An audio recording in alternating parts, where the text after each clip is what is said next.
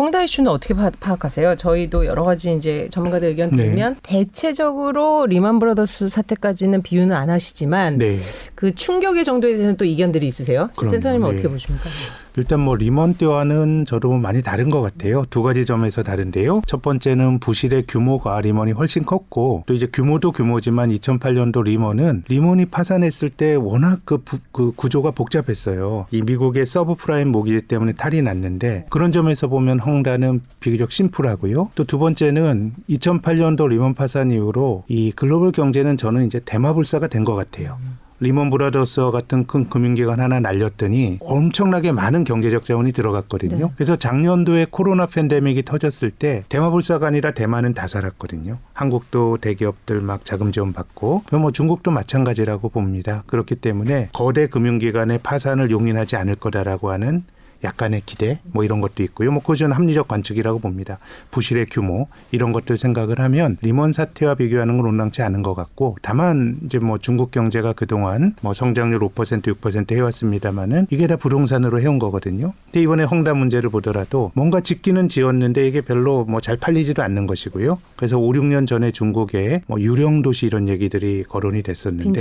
건물을 지을 때는 뭔가 GDP에 기여를 하고 고용도 늘릴 수 있는데 팔리지 않는 거거든요. 있거든요. 그렇죠. 그런 점에서 보면 우리가 뭐 중국 경제의 부실 규모를 합리적으로 가늠하기 쉽지 않지만 뭔가 좀 문제가 있구나라는 생각은 하게 됩니다.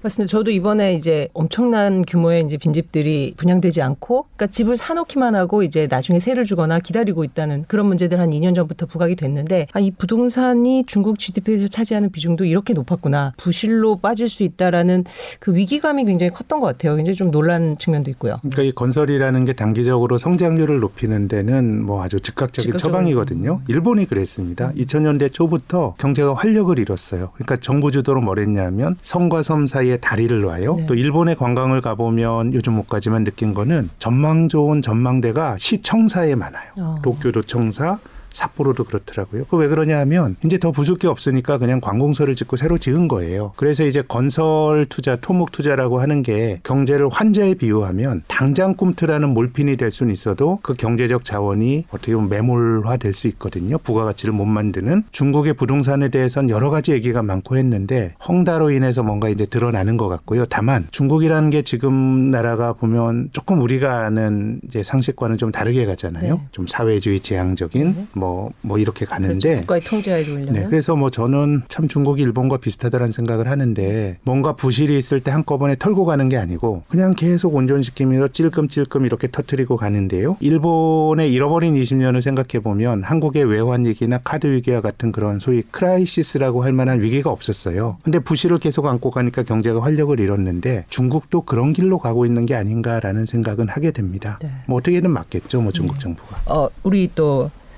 센터장님 말씀 중에 지각했습니다. 정성문 아나운서 오셨습니다. 저희 목요일 멀스트리트 같이 진행하고 있는데요. 아, 갑자기 특보를 하는 바람에 네, 좀 뒤늦게 끝났어. 뒤늦게 왔습니다. 죄송합니다. 아, 분위기 께서 저희... 오늘 아침에 일어나서 저는 망했다 이런 생각이 먼저 들던데요. 아, 아왜 그런 생각이? 아니 홍다도 그 연휴 내내 그냥 어이구 큰일 났다 이런 생각이 드는데 FOMC도 어, 약간은 이렇게 쉽지는 않은데 예, 음. 이런 느낌이 드니까요. 네. 시작부터 이 질문이 계속 들어오고 있어요. 오늘 카카오 더 빠지거든요. 지금 3% 넘게 빠지고 있어요. 아, 그래요? 예. 아씨. 그래서 그러면 이제 왜냐하면 이 우리 이 장 빠질 만큼 빠졌다.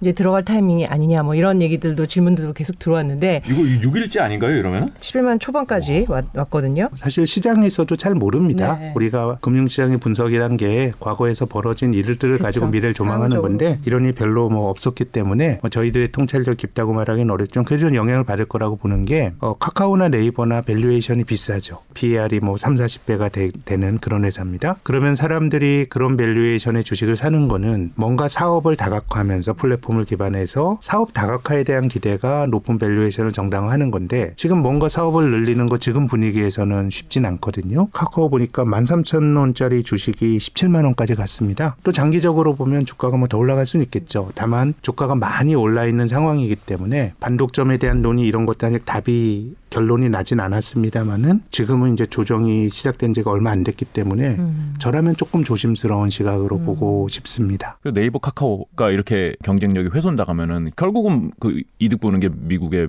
구글이나 애플이나 뭐 이런 똑같은 논리로 그. 페이스북 CEO 누구죠? 페이스북 그 저거 저커버그. 예, 저커버그가 미국 의회 반독점 청문회 나가 가지고 우리를 때리면 중국의 big tech 기업들이 수혜를 봅니다. 그래서 말씀 하신 것도 맞는 것 같아요. 이렇게 뭔가 성장이 둔화된 상황에서 거의 글로벌 전체적으로 유일하게 성장이 나오는 플레이어들을 규제했을 때 어떻게 될 거냐라고 하는 것도 있기 때문에 저는 이게 게임은 아직까지 답은 내려지지 않은 것 같고 주식이라고 하는 거는 장기적인 주가는 모르겠지만 많이 오른 주가는 또 조정을 받게 마련인데 이제 이런 주식은 조정 없이 뭐 15배 올랐다가 지금 이런 일이 터졌으니까 조금 들고 있는 사람은 저라면 버텨보겠지만 신규로 사는 거는 조금 조심스럽게 볼 필요가 있는 것 같고 긴 관점에서 보면 아직까지는 이건 굉장히 어려운 문제가 아닌, 아닌가 싶어요. 말씀하신 것도 다 쉽게 덤빌 일은 아니다. 들고 들고, 잘 들고 있는 예. 거. 6일째 빠졌어요. 6일째. 큰일 났어요. 지금. 뭐 저라면 좀 버텨보겠습니다.